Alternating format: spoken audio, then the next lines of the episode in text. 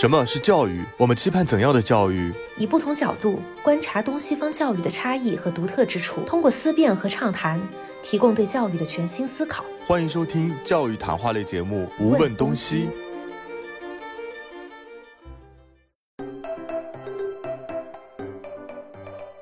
位听众朋友，大家好，欢迎收听本期《无问东西》，我是主播 Sky 啊。本期的我们的嘉宾呢是一个澳洲的幼教老师，叫 Rosa。来，Rosa 跟大家打个招呼吧。啊，大家好，我是 Rosa 老师。我在澳洲这边呢，从事幼儿教育已经有一年半的时间了。之前我一直都是在教中文，很高兴做客本期的《无问东西》啊。谢谢 Rosa 啊啊，我还是习惯叫你叫莎莎啊，所以可能在节目当中，我等会儿可能会把 Rosa 叫成莎。莎，因为呢，我跟 Rosa 也是，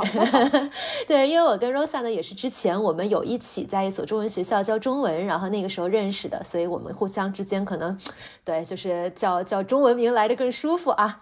好的，那我们就也回到我们的主题。我们这期呢，其实是想聊一聊啊，澳洲的这个幼儿教育相关的一些问题。然后，之所以呢，我会想聊的这个话题哦，是因为我个人有注意到，在这个疫情的这几年，我感觉好像在澳洲突然间，我身边出现了非常多的这个幼教机构，然后或者是说一些本来就存在的幼教机构，也都出现了一些扩张的现象。然后我就感觉，哎，挺神奇的，因为好像之前我并没有。注意到就是这个 child care 就幼教这一块有这么这么多，然后突然间感觉哎怎么到处都是，然后再加上因为我知道莎莎呢之前啊好像并不是从事幼儿教育，然后这两 对，然后这两年呢也开始从事幼儿教育这个职业了，我就觉得哎那我是时候要把莎莎拉来节目跟大家一起聊一聊，然后来看看哎为什么要做幼儿教育的老师呀，以及现在在澳洲这个行业或者说这整个的这个幼儿教育的一个现状是什么样子的。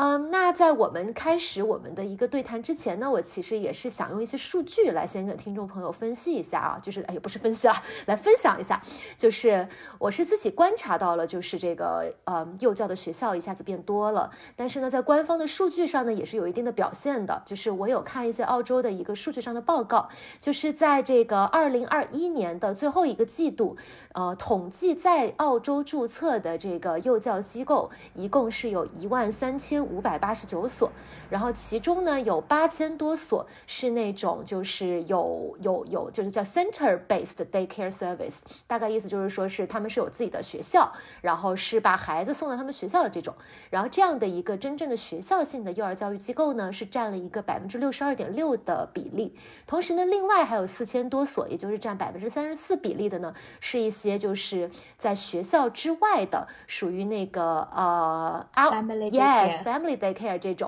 对，用中文讲啊，可能我们很多听众朋友还是比较习惯中文，好，就是属于呢，嗯，是把小朋友送到别人家里面，就是并不是在这种一个固定的学校地址的这种幼儿教育的机构。所以从这个数据上来看，因为大家也知道，就是澳洲的人口呀，可能还比不上一个。北上广 对，可能还比不上北上广这三个城市加起来的人口多，但是呢，这个澳洲的幼儿教育机构呢，其实数据上来讲还是蛮多的，而且并且呢，一直是在一个增长的趋势当中。嗯，所以那说到澳洲这个幼儿教育的机构，一直一直在最变多。我觉得莎莎，你作为这个在幼教行业第一线的工作者啊，就是你自己是有怎样的一个感受？就是你觉得为什么一下会变这么多机构呀？首先呢，我们得说这个疫情确实是影响很大，因为在零九年的时候，我们就零九年年底吧，这个疫情刚开始的时候，澳洲这边还没有什么太大的反应，然后等到二零年的时候，突然就把大家都封在家里，那在家里大家能干什么呢？对吧？就。就飘飘飘啦，所以就突然就会有很多小朋友给我们，所以现在二一年像二二年，这就是一个高峰期，我们就真的是有很多新的小朋友出现，我们就需要去好好的照顾他，因为家长在前两年都没有好好工作，现在也要出门挣钱了，所以。我们现在肩负起了嗯这个疫情新一代的责任。哎，其实说到这个，我觉得还蛮有意思的。可能我们在后面会更多展开讲啊。就是你看疫情期间，大家就反而会说，在澳洲嗯，会造小人，就好像并不担心自己因为疫情没有工作养不起孩子这个事情哦。就其实这个可能也涉及到一个澳洲这个福利制度相关的东西。对我们这个可以在之后再展开。我们先从莎莎你个人的这个经历来讲一讲啊。就是其实我个人也蛮好奇的，就是你是为什么会成为幼儿园老师啊？因为当时是在一个怎么说？因为我本身我是学。Hospitality 的是学酒店管理的，所以我之前是在一家餐厅做相当于一个 manager 一个管理的一个职位。但是零九年年底的时候，疫情爆发了嘛，我知道国内是相当严重的，那个时候每天都是几万几万的往上涨。然后当时我就说，哎呀，我们要戴口罩。但是公司的高层就会觉得，你作为一个就食品。的 服务人员，你要是戴口罩的话，会造成一个恐慌，所以当时他们上面就比较反对这个事情，对，然后 就直接把我给裁掉了。哦，就因为口罩的事情把你给裁掉了，我的天可能应该也有一些其他的问题，因为当时就。嗯，舆论不也都说什么啊？疫情是从国内过来的呀，或者是有这种东西？对，然后再加上我们那个店亚洲面孔比较多，所以他们打算换个水啊，我也可以理解这种。嗯，也就是说，你也是面临了一个职业上的一个一个相当于是低谷期吧，然后也让你重新去思考了一下自己的这个选择。对，其实嗯，我从你个人性格，因为我是认识你的嘛，所以我是毫不意外你会做幼儿园老师，因为我觉得你是一个很有亲和力的人啊。对，所以就是嗯，因为我认识你的那个时候，你已经在从事这个幼教行业了，所以我当时就觉得啊，没错，嗯，莎莎就是这个做幼教老师的人啊。对，哎，那你那你当时就是说，也不是说嗯，像你刚刚说到的，就是你学的是 hospitality，是这个就是对啊。对酒店管理，对一下子不想不起来这个中文是啥了。然后 对，但是嗯，又成为了一个幼儿园老师。那你这中间应该还是经历了一个还比较相对漫长或者比较痛苦的一个学习的那个经历吧？嗯，你当时的那个学学习经历是怎样的呀？就怎么样可以成为一个这个幼儿园老师呀？啊，其实之前为了去学，就是为了去教中文，我就有去学，就像嗯，哎呀，这个中文怎么说？Education support 就有点像，对，就去做教学辅助啊，对对对，就辅助教学这样一个课程。然后它是属于一个专科左右的一个这个 level 吧。然后去学了一下，发现还是蛮感兴趣的。再加上在中文学校一直有这样的一个背景，有一个机会去接触到小朋友，然后觉得确实跟小朋友在一起相处很开心啊。然后工作又没有了，就想说，嗯，那就再学这个吧。没想到学了以后，哦，作业真的是很多，因为这边很多的怎么说条例啊，法律条例，再加上对小朋友的重视程度非常高，嗯，所以这边的课业压力是很大的，幼教的课业压力是很大的。就哪怕它只是一个专科的这样一个学位，它的功课也非常多。然后我们的。replacement，我们的实习就要达到三百六十个小时，所以就还是很久的一个实习。也就是说，这个实习的三百六十个小时是你毕业之前必须满足的一个条件。啊，没错，不然的话你是没有办法拿到。刚刚有听到你讲说到这个文凭，相当于是用中文的理解，就是说是一个专科这个等级的文凭。那你这整个的学习时间大概是多长时间？呃，他要是正式去学习的话，是一年半的时间。哦，所以其实这样想的话，还是一个蛮高效的一个一个一个那个课程。对，一年半是可以学到，但是我我可以想象，因为那个时候我好像已经认识你了，我感觉还是学习的过程中还是没有那么轻松的。啊，我天天都很痛苦的要写作业，因为它一共好像是二十四。个作业吧，每一个作业都会有三四十页这种样子。哦天哪！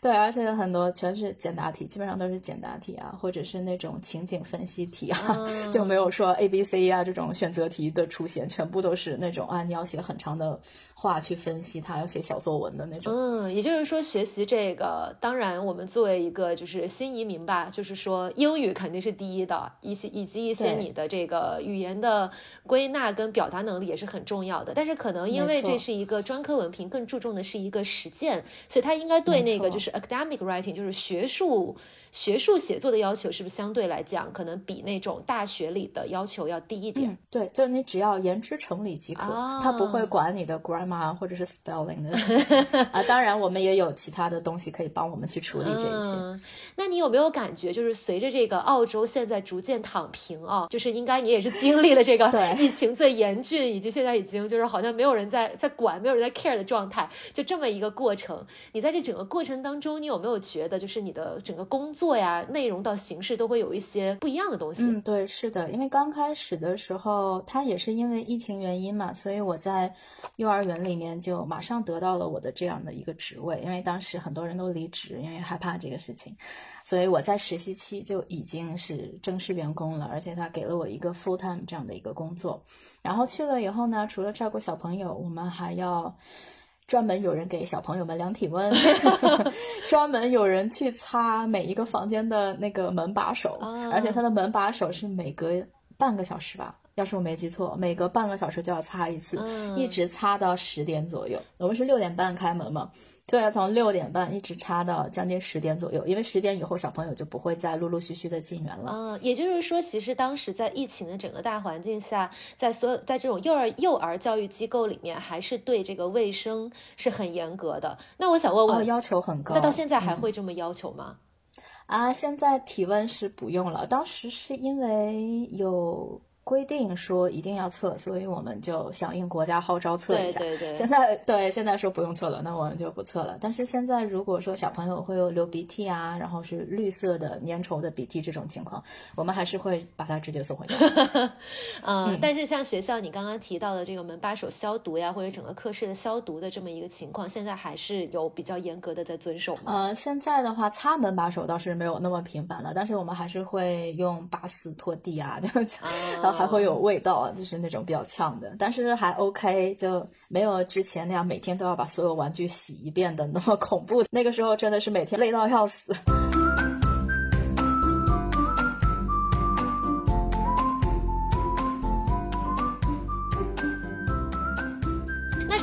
为这个就是在幼儿教育一线工作者，能不能跟大家就是简单介绍一下，就是澳洲呀这个幼教这个 child care 大概的一个体系情况是怎样？就跟国内有怎么样的不同？最大的不同，我觉得应该是小朋友的入学，因为在国内的话，好像是三岁半、四岁才可以去上托儿所吧，要是我没记错的话。然后在这边六个星期就可以，哦，天哪！六个星期哦。我我一直以为是六个月，因为我之前确实有去看过，然后我当时可能带了一个先入为主的观念，就觉得小朋友啊很小就可以去，但是我真的没有想过会是六个星期。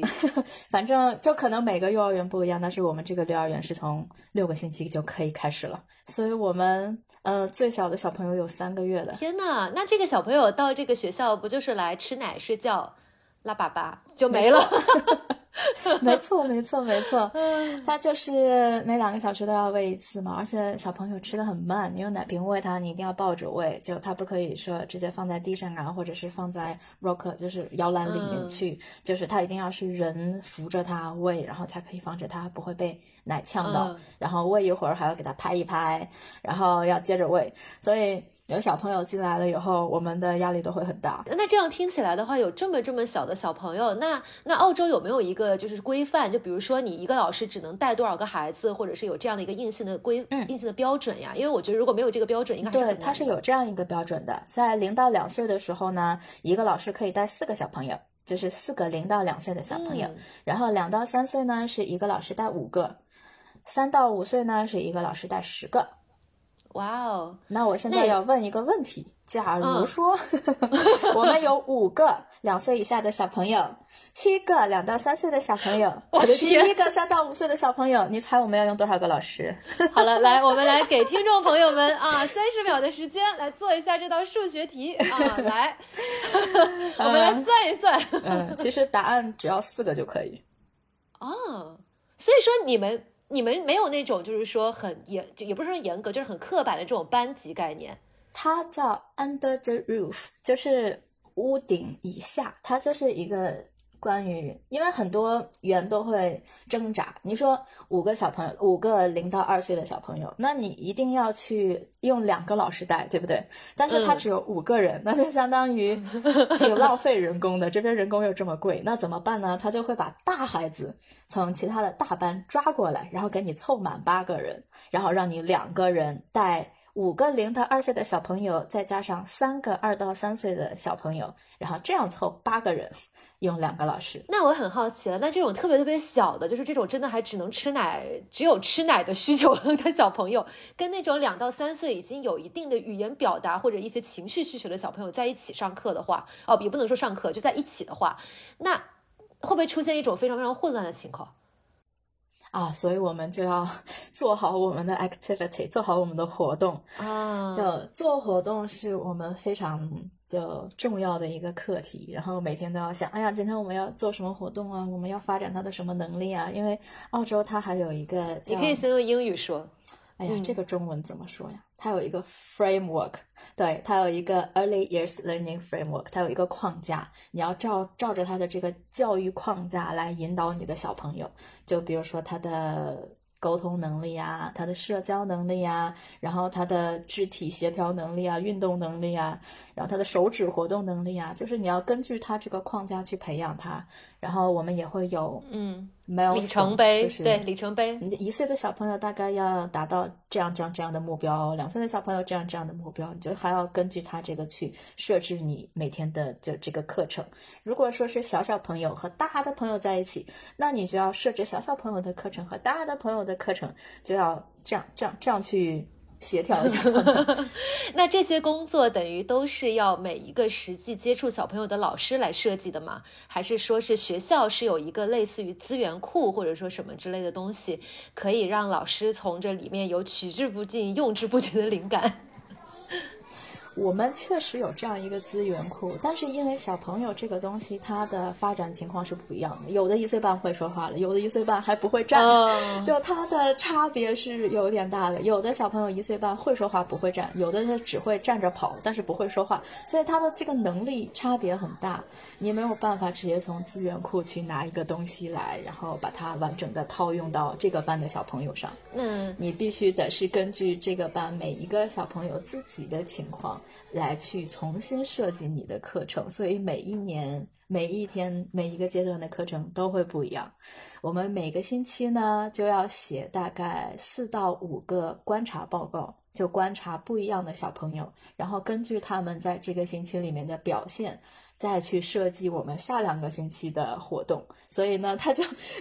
它是一个完全没有办法。照本宣科的一个事情。哇，我觉得听上去对老师的考验也挺高的。没错。哎，那你刚刚也说到，因为每个孩子他哪怕是同样的年龄，他们的发展程度会不一样。那你们做的这个 report 就相当于报告，是嗯，等于是要每一个人。细化到每一个人都是有专门的报告，对吗？没错，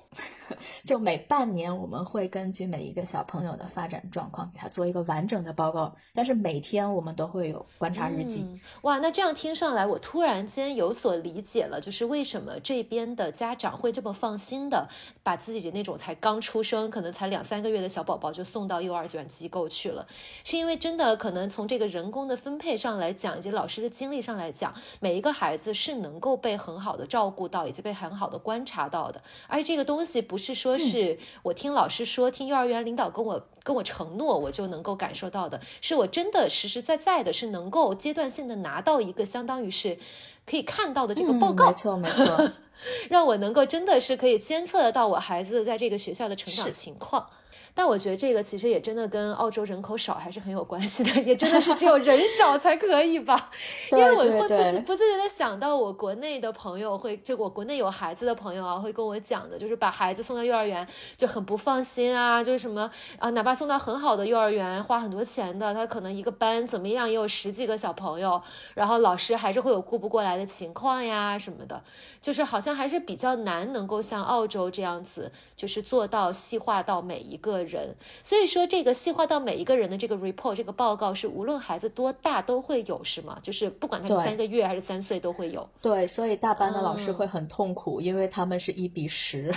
所以他们班里会有二十个左右的小朋友，然后每个小朋友都要出一个报告。你要想想他们每天的工作量会有多大。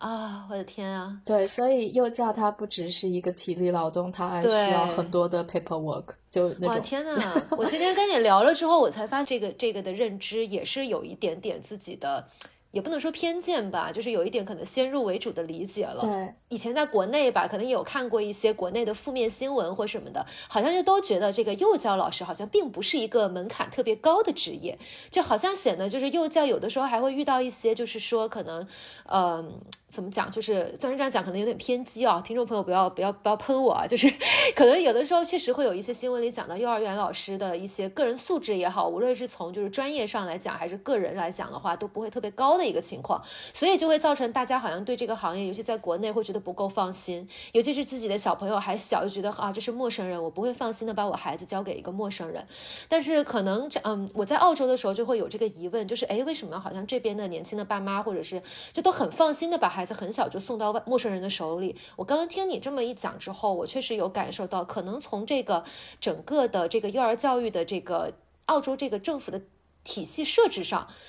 就已经会让人是一个相对还比较放心的状态了，嗯，哎，那说到这个，可能这个更多的是偏一个软件吧，就是说，呃，考虑到老师个人能力以及一些这种就是活动设置上面。那从硬件方面，对硬件，硬件要求超级高。哦，来来来，展开讲讲我们这个澳洲幼教的硬件是怎么样的？它的细节都是要把控到位的，就比如说，嗯，像我们班吧。我们有自己的厨房，我们有自己的厕所，然后我们厨房呢就需要我们自己来做卫生，然后它将近有二三十条的卫生要求，每天你都要照着它的那个要求一步一步一步一步的把这个。卫生做好，像厕所呢，我们洗手啊，用温水还是冷水啊，这些都有规定。哇哦，对，然后啊，哎，我再问你个问题，我你猜换一次尿布要天哪，你问我一个没有孩子的人这个问题，我连尿，我我连尿我也都没有孩子啊。哎，来这个问题，来用用你的 common sense 想一想，大概换一次尿布我们的听众朋友也可以现在脑子里构思一下，不管你有孩子没有孩子，有孩子的可以来回想一下曾经。带孩子的时候，你们换尿布洗多少次手啊？我作为一个完全没有接触这个领域的人，我猜一猜啊，我觉得啊，我可能是换尿布之前碰包装前会洗一次，然后呢，我可能给孩子换上之后，我才会再洗一次，也就是两次。嗯，然后对，正常我也觉得是两次，确实，真正换尿布以后发现是三次，所以是什么？碰小屁屁前还要再洗一次。所以是这样，你要先洗手，然后戴上手套，嗯然后把小朋友抱过来，戴着手套给他换尿布，因为你可能会接触到一些什么，就是身体的排泄物，对。然后呢，您呢就把手套摘掉，然后用干净的手去拿干净的尿布给他。换上了以后呢，你要带小宝宝去洗手，所以这个时候你会和小宝宝一起洗一次手，这是第二次。然后把小宝宝送回去了以后，你还要清洁你刚才的这个工作环境，就清洁那个尿布的那个垫子啊，然后清洁那个台子啊。清洁完了以后，你要再洗一次手，啊，然后你要再拿另外一个小宝宝过来。然后你要再洗一次手，然后为什么我突然间脑子里想到了在 国内做核酸的体验，就是那个很 对那些很辛苦的大白们，就是每来一个人要换手套，对对对，哦天，对他们就要洗手，所以我们有八个小朋友，一天八个小朋友，每隔两个小时要换一次尿布，但中午睡觉的时间不算的话，大概换四次左右，就是四八三十二。然后三十二呢，你每个小朋友要洗三次手，然后再乘个三，就每天洗将近一百次手，我的手都已经啊，天呐，没法看了。哦，哎，那我很好奇了，所以你们是有按照孩子的这个不同的年龄以及他的生理和心理需求来安排这些所有的活动，这活动就包就细化到包括了这种换尿布。那比如你刚刚提到这个两个小时换一次尿布，可能是针对这种就是小小朋友，那。呃，你们是就是一到两小时就固定 everyone 所有人统一换尿布，还是说每一个人有一个他的统一换尿布？哦，对他，因为现在的小朋友基本上，因为我的房间是一岁到一岁半嘛，所以大部分还是不会说话的。当然也也不排除有一些真的说话特别早，他就会了。对他们还没有办法表达自己的需求，他们除了哭什么都不会。所以你要从哭声中学习到他是哭是因为累了哭、饿了哭，还是想要玩具哭，还是要什么其他的东西哭。对，所以呢，为了防止说啊小朋友确实是啊时间太长了不知道怎么表达自己的需求，所以我们就规定是每隔两个小时给他们换一次。当然，再大一点，就比如说三四岁的时候，他们会有 toilet training，就是他们会有上厕所练习。对，那个时候就要建立他们去厕所，然后去尿尿的这个条件反射。哇哦，听上去。好不容易啊！因为我已经听过很多朋友抱怨说，在家带一个孩子已经多么不容易了。我现在想着，天呐，你作为一个未婚未育的人，一下子要面对这么多的小朋友，哇，那作为工作真的还是挺辛苦的。哎，那说到这个，像你是还年轻、未婚未育型，你们在一起工作的，或者说你对这个行业的了解，你对这个老师的构成是？有没有什么共性？都是还是女生多，或者说是像你这样就是年轻的女孩子多，还是说是那种就是已经有孩子的呃妈妈们会比较多呢？就作为幼教老师来讲，呃，在我们园里的话，肯定是女老师多，男老师只有两个。本来有三个，走了一个，就现在只剩两个了。哦，我得先声明一下，我是一个很大的幼儿园，就不是那种就小规模的。我们是有涵盖，就像我刚才说的，六个月到五岁、六岁这种。所以我们的小小朋友班，零到二岁的班，我们就有两个；然后两到三岁的班，我们有两个。三到五岁的班我们会分，就是 pre kindy 和 kindy，我们会有五个班，所以就加起来将近会有十个班这个样子。所以我们还是一个比较大的园，那每个班里会配两个老师，最少两个老师，然后多的话会有五六个老师。嗯，所以就比较大的这样的园，我们一共就两个，两个男老师，所以真的是男生很稀缺呀。哎，确实，感觉这个职业也是非常非常需要这个母性情怀的，嗯。因为因为我作为一个已婚未育人士，我听着我都有点血压飙升。嗯，是的。然后呢，像没结婚或者是说没有生孩子的这种老师，一般都是来实习的。像我这种，大部分还是会说啊，结婚了马上就要要宝宝啊，或者是已经有一个宝宝啦，想要第二个啊，或者想要第三个啊这种。嗯，大部分都是在这个年龄阶段的，就是有宝宝。嗯，然后也会有一些就年纪比较大的老师，他可能在幼教行业已经待了四五十年啦，也会有这种的，他们就会特别有经验。他们就可以自己带一个班，然后呢，再找几个助手帮他们就可以。他们一般都会在 teacher 的这个位置上。哎，那既然提到了这个老师，那我们可以尽量我们再拉高一点聊聊这个澳洲的这个幼儿教育的一个师资的要求吧。就是据你所知，呃，你刚刚提到就是你是完成了一个专科的叫 child early child care 的这样一个学位，就一个专科学位之后，就相当于是有了一个敲门砖，可以来进入这个行业。当然呢，就是你刚刚也提到一个很重要的，就是不是说是读个书就可以。在这个完成这个学位当中呢，就是已经有一个三百六十个小时的一个工作的要求。对一个经验，那我很好奇了。首先，第一个就是你这个三百六十小时的这个实习经验，当时你在读的时候去做这件事情是有工资的吧？没有啊，就实习怎么会没有工资？实习没有工资 哦，所以它作为你的这个课程的这个构架中的一部分的时候是没有工资的。但是你完成了这个课业，你完拿到了这个学位，你出来之后去工作，就是说是作为实习来讲，肯定就是已经是有工资了，对不对？那我能不能冒昧的问一下，就是 generally 来讲？整个澳洲这个幼教的薪资水平大概是怎样哦？我现在的话大概是不到三十块钱，二十二十六七左右吧。嗯，因为你算是一个相当于是 full time，对 full time，然后就是全职，而且你也算是还没有到这个就是就是属于很有经验的这个级别，你算是一个新人。对我现在是 assist，对 assist educator。对，还是一个相当于助教这样的一个职位。听上去感觉跟在澳洲做一个小学老师刚去小学做老师的这个老就 teacher 的一个薪资，感觉是差不多的，就是二十八左右啊。我没记错的话，好像 teacher 的年薪大概在七万二吧，在在涨工资之前。对我们现在的年薪在多少？哎，我也忘了，六万六七。啊，我好久没看过工资单了。然后我之前算了一下，哎，好像每个星期比之前多了一点点，开心。然后就开心过去了，就忘了，没有算。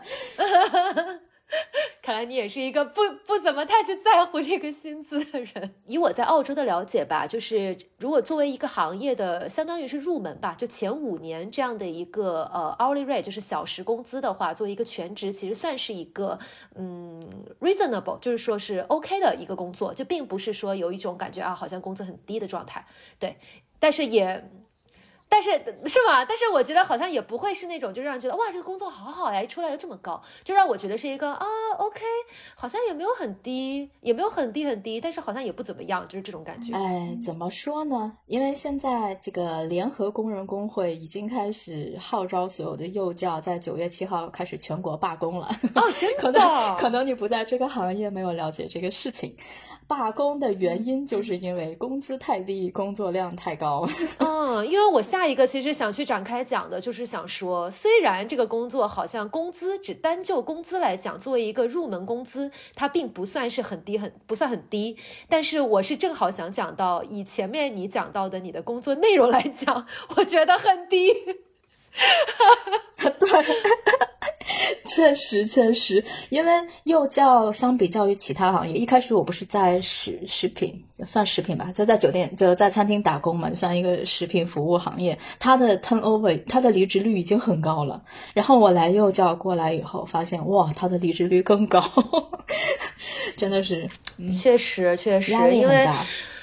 可能你在行业内，你的感受更深。我作为一个还不算是完全在这个，就是呃，也不算这个幼教行业内，只是说在教育行业内的人，我的从身边的感受就是，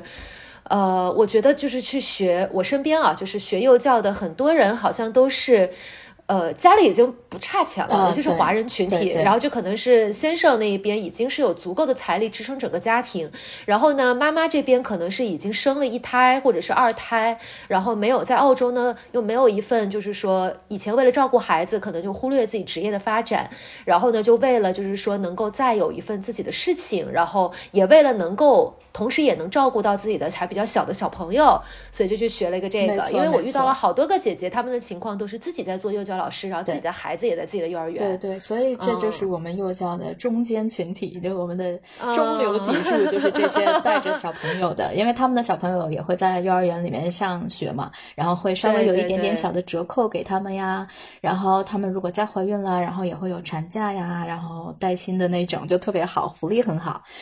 对，但是对于有孩子的人来讲，确实对。大概小朋友们要是说从幼儿园毕业了以后，我有问啊，就说你还想继续在这个行业啊，或者是继续在这里工作下去吗？有一些人就会是想说，打算换一下。也确实，因为我也能想象，就是如果你让我面对天天就说难听，天天面对屎尿屁。啊，还要还要还要还要写 report，对，关键是面对我还要写 report，我觉得我可能也撑不了太久。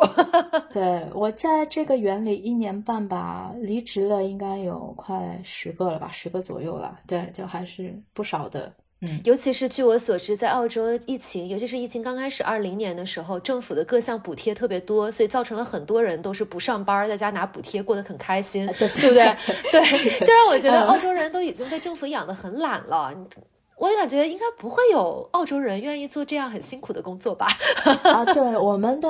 这个整个师资基是以亚洲人为主的，哦，真的。对对，就我们会有很多菲律宾啊，或者是印度啊，或者是像我们华人啊，就很多。然后像本地人不是特别多，所以还是 咱们我们原理是对，咱们比较吃苦耐劳，吃苦耐劳。对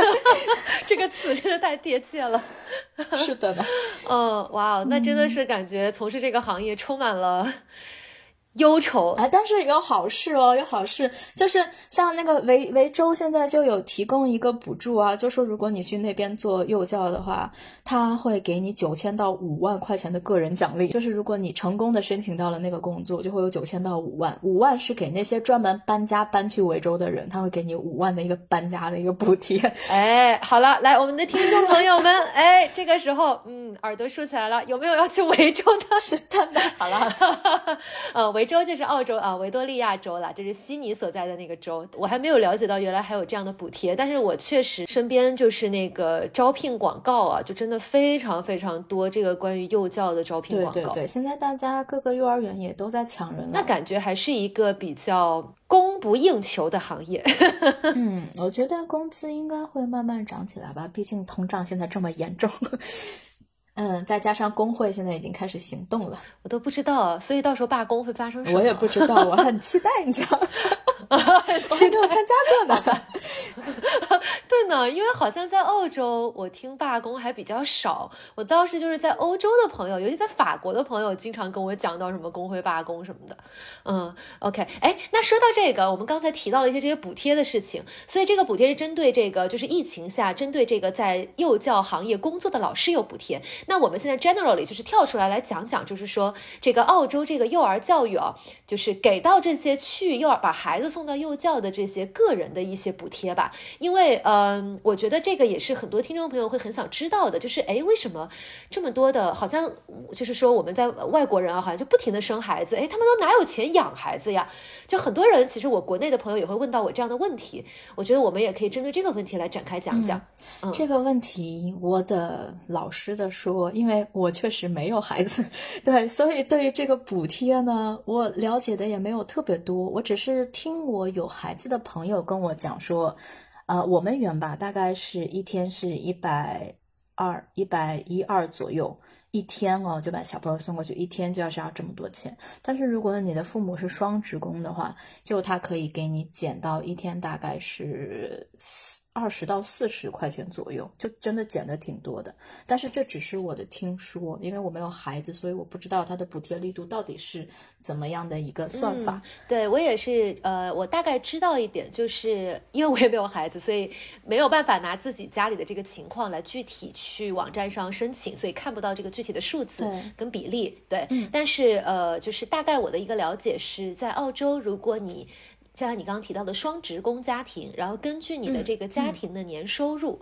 呃，然后他会政府根据你的家庭年收入来给到你百分之六十到百分之九十的。这个小孩子的这个这个送到幼教的费用的补贴，也就是说你自己最多可能你也只用负担百分之四十的这个费用。也就是说，比如说你送到一个园，小朋友一天在那里要花一就是学费，就算是学费吧，对，一百就托管费啊，一百澳币。嗯，假设是一百，就只用付二十到四十块钱这个样子的一个范围。对，那跟我的朋友说的也差不多。然后每个人会具体情况不一样，就根据你的家庭实际收入情况。还了解到一点是。是因为确实，我们很多呃华人移民朋友，其实，呃家里是经济条件还是比较殷实的，所以说很多的就是会是妈妈并没有在上班。然后，呃，他们呢，其实澳洲呢也为了就是让你家里的妈妈们也能够承担得了这个育儿责任，而不要把这个全部都抛给幼教机构、抛给政府。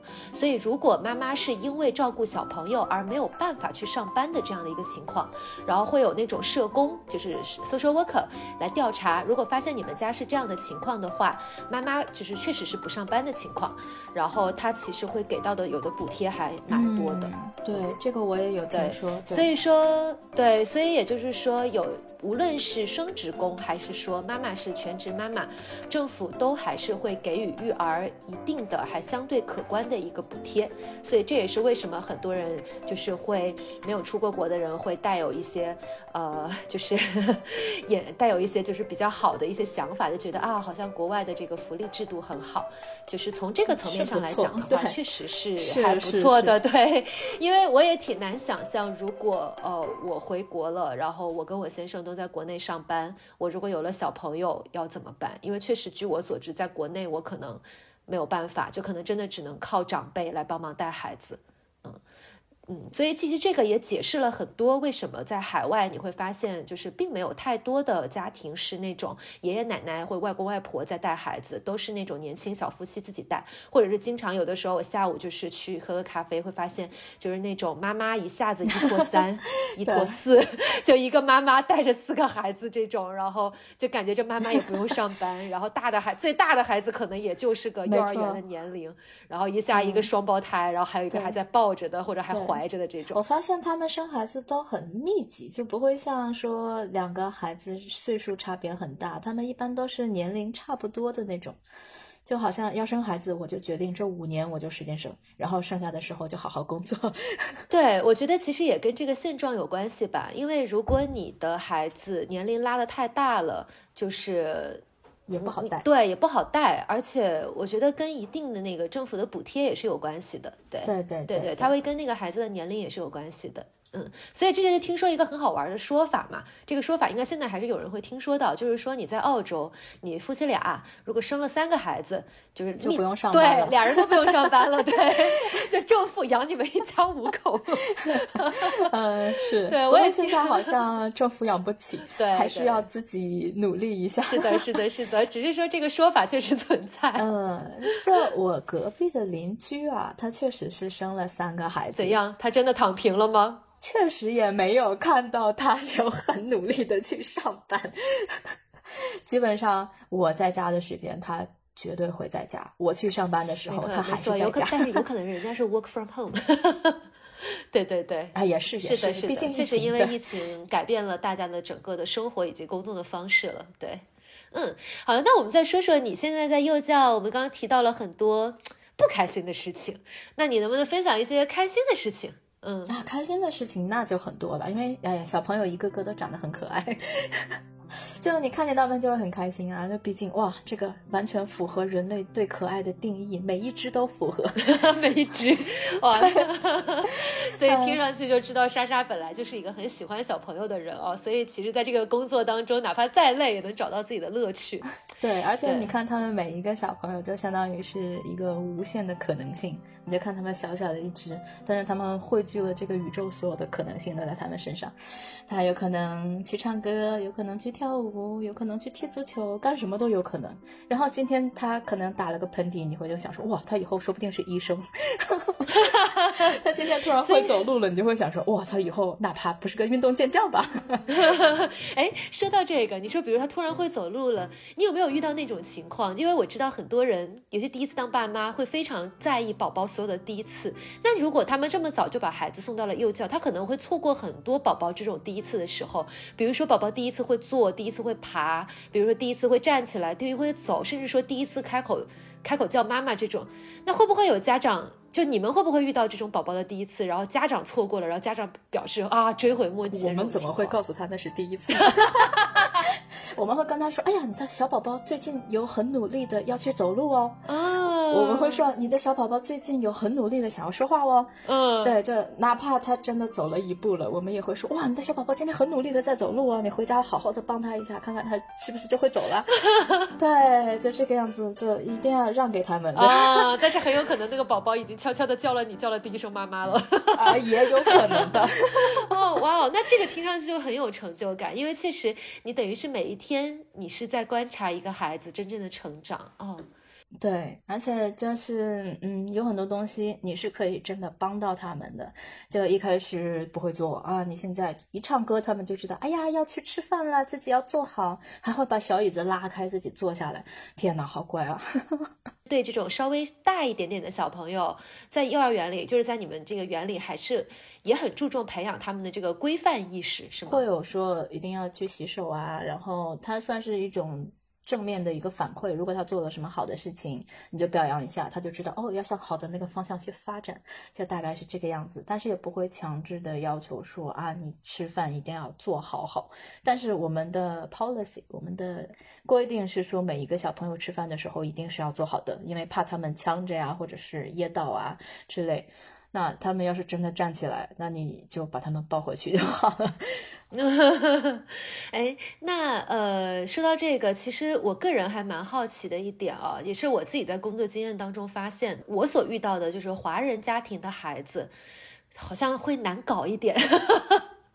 你有会遇到这种情况吗？啊、我们园里对我们园里也会有这种说法，就如果是亚洲过来这边的，就会稍微难一点，因为首先父母对孩子的关心就会比本地的那些父母要多很多。像我们这个行业呢，你的服务对象不是你的客户本人。这就是一个很难处理的一个关系，所以你与其说是他们的孩子比较难搞，你不如说是他们的父母比较难搞。哇，非常赞成。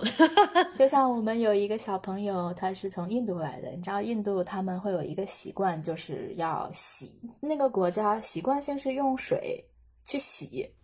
哦，哇，我我以前只是以为是一个开玩笑，就是你是听说那个啊，左手右手，对对对，我也是想提这个，可是我怕会不会有点有点不太好，没 事没事。所以他会他从医院那里开了一个证明，说这个小朋友有一种皮肤病，就是如果他没有好好的洗干净的话，他的皮肤会有 reaction，会有反应，所以他呢就要求我们一定要去给他洗，但其实。这个小朋友没有什么问题，他的皮肤质量特别好。对，但是当然家长要求了，我们还是会去洗。然后，然后你就偷偷的嗯用厕纸给他擦屁屁了。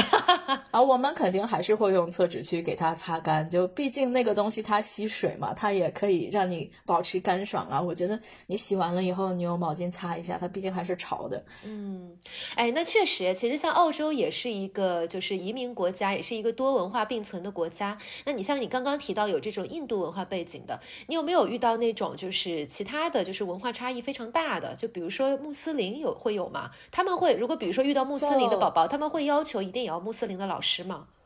嗯，没有没有，就就穆斯林主要还是在饮食上面，就是他会说这个不吃，那个不吃，那个不吃，那个不吃。所以为了我们原本来就是完全没有任何猪肉的，嗯，就不管是什么菜，就只是牛肉和鸡肉，就这两种肉，没有其他的任何肉类。嗯，也没有鱼肉，会不会遇到那种特别难搞的那种，就是 vegetarian 的 family，就是那种纯素食主义的那种？有啊，有啊，有啊。哦、我们每一个小朋友呢，都会有他自己的一个 place card，就是一个吃饭的时候一个餐卡一样的东西放在他的面前，会有不同的颜色。就如果他是这个颜色，就表示他什么都能吃；如果他是绿色，就表示啊他只吃菜；如果他是黄色，就表示他可能会过敏。哦，这边小朋友过敏的好多哦。哎，提到过敏这个，我确实也有注意到，就是好像。西方人这个过敏的东西特别多，东方人相对好一点，所以你遇到这种超多的，也大多数也都是还是在这个就是本地西方人的家庭里啊，没错，我还没遇到任何一个亚洲的，就是吃东西会过敏的小朋友。我们真的是什么都可以吃。那这边有一个小朋友，当时我记得特别清楚，他是好多东西都不能吃，一张 A 四纸，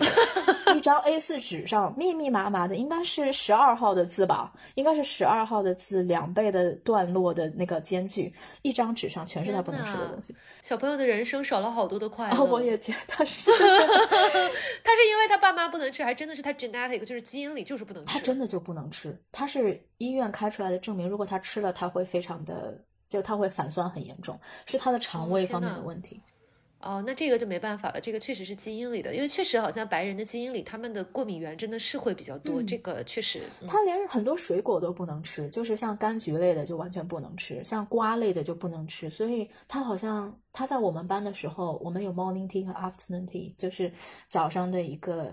早茶，下午的一个晚茶，然后他在早茶、晚茶的时候只能吃苹果和梨，哦、好可怜。他会他会不会想馋别的小朋友的吃的？倒也没有，这个小朋友他本来就是一个非常挑食的小朋友，嗯、就是他很多不喜欢吃的东西，啊、就是他可能知道自己吃了会不舒服，所以他整个就是一个挑食的小朋友。哦，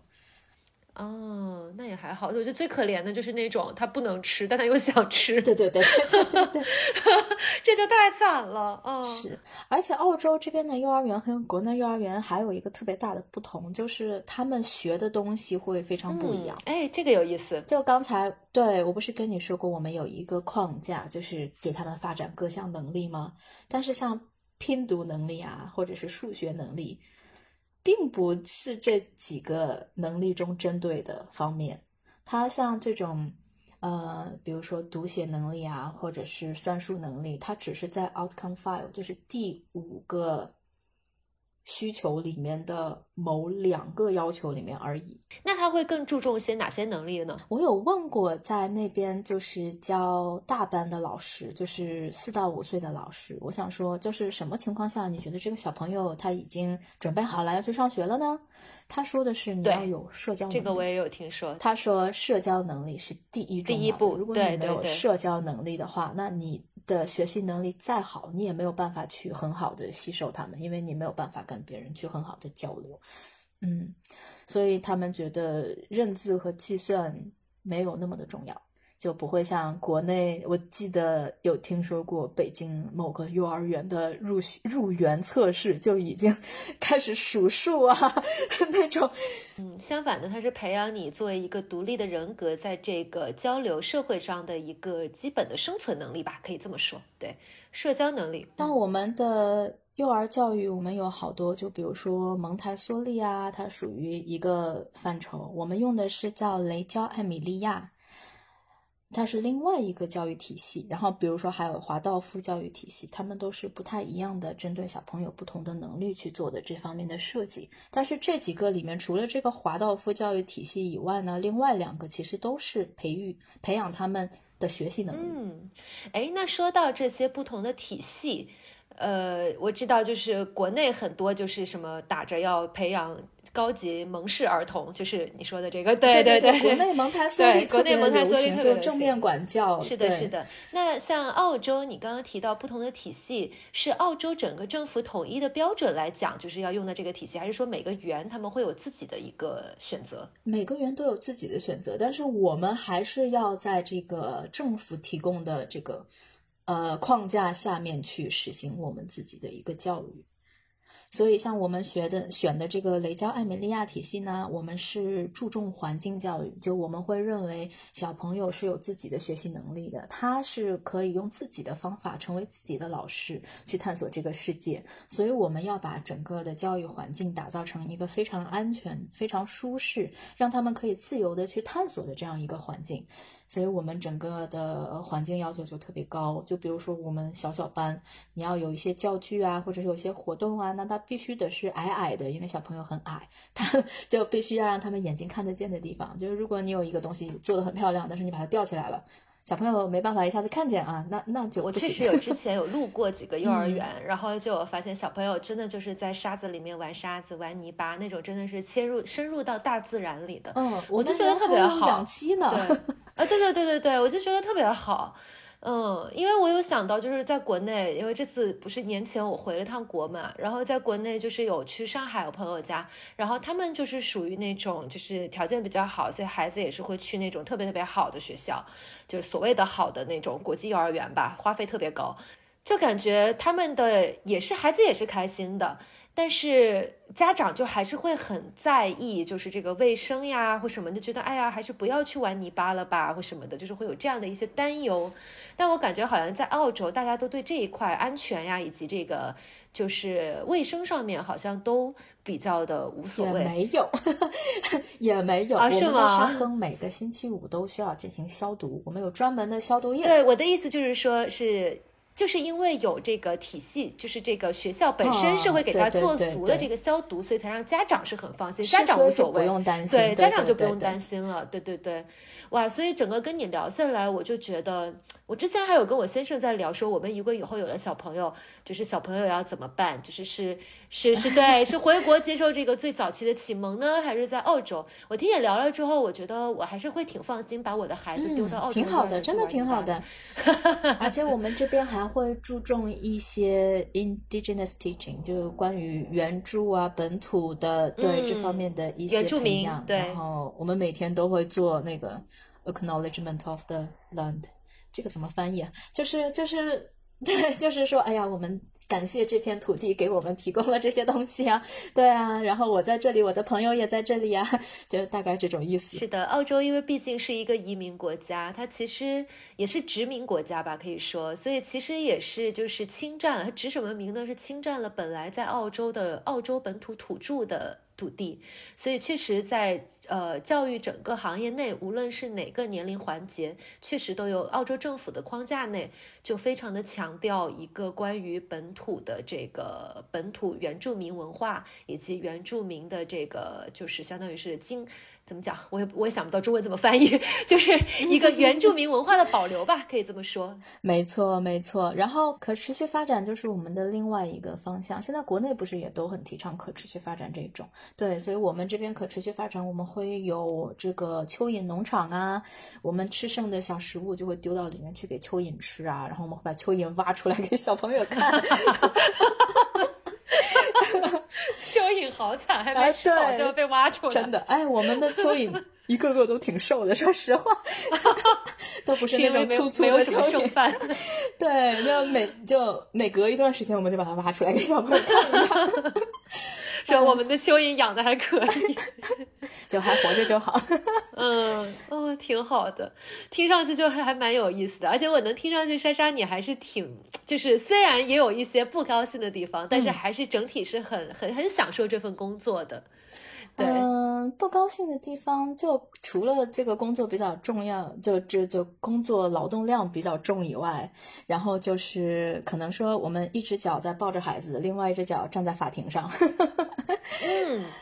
对，这个也是我想跟你聊的下一个点，就是这个责任的问题。是这个会真的是永远悬在心上的一个东西。嗯，尤其是澳洲这边，其实会。对孩子的保护是非常非常非常非常严格的。你要跟他们待在一起，你还要有 blue card。嗯，之前听过我们节目的听众朋友应该也会想到，就是，呃，我之前有讲过，在澳洲，只要你的工作是和孩子有关，就无论你是在所谓的体制内学校，还是在就是说外面民办的任何一个培训机构，只要你的工作要接触到孩子，你都必须是要经过所谓的一系列的，就是 police check，就是属于公安局的调查，然后要满足一些调查以及个人的一些一些一些乱七八糟的审核，然后你才能够要有。聘用你的这个企业的资质来给你一个类似于担保吧，然后你才能够申请到一个叫 Blue Card，就是蓝卡。然后有了这张蓝卡，你才可以去接触小朋友，能跟小朋友任何跟小朋友有关的哪怕你是一个司机，是的，是的，哪怕你是一个司 机，根本就是厨师。对，就你根本都接触不到这个孩子，但是只要你的工作是跟小朋友有关，就一定是需要这个东西。而且这个东西，我我反正在我的工作里是要求你要永远是挂在身上的，就你不能不带它，你不带它，你可能都不能进到你这个学校，不能进到你的工作这个位置来。对。然后就是今天我的最后一个问题，你觉得小朋友的资料会在幼儿园里保存多长时间呢？嗯，来，听众朋友们来猜一猜了。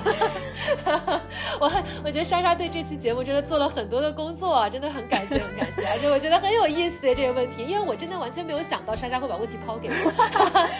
对，嗯，我觉得啊，我觉得以我我我对澳洲这个人口的了解。我觉得保存个十年没有问题。哦，有答案是啊，像这种 incident report，呃，就是这种呃受伤啊，这种，哎，我都不知道怎么翻译，这种生病啊，或者是这种，嗯，就是关于孩子的一切的突发情况的记录吧，可以这么说。对对对，这种记录报告是要保存二十五年。天哪，二十五年，二十五年，所以我们园里就有一个房间，里面全是纸。哇，责任重大呀。对，也就是说，比如说，假设我在澳洲出生，我今年二十五岁，我突然间某一天发现我的脑子不大好了，我想到是不是我曾经幼儿园老师，我说我是不是曾经在幼儿园摔过一跤，然后我就可以去查到，然后我真的摔了一跤，于是我就告了一个七十多岁的老师，所以这种事情是会发生的，是吗？是的，我的天哪，所以压力真的很大，哇，真的，也就是你的一言一行都会被记录在案，是。所以我每天都处在一个心脏病的状态，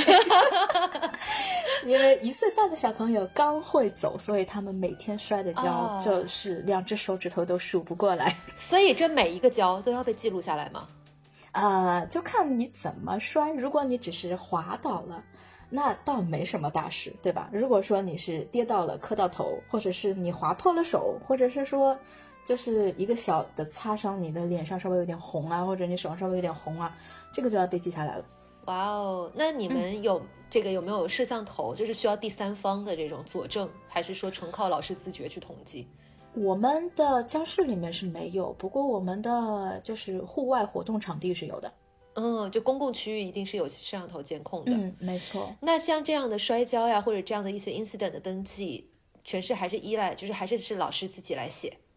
嗯，没错。但是老师一般就瞒不了的，你怎么瞒呢？因为家长过来一看就会看，哎呀，小朋友亲了。对啊，这个东西 瞒不下来。嗯嗯嗯，对。而且小朋友稍微再大一点点，他就会说话了呀，他肯定会自己告诉爸爸妈妈的。嗯，对吧？然后二十五年之后，他突然来找你。所以我们的 incident report 非常非常非常的长哦，它是 A4 纸正反面，密密麻麻全是字儿。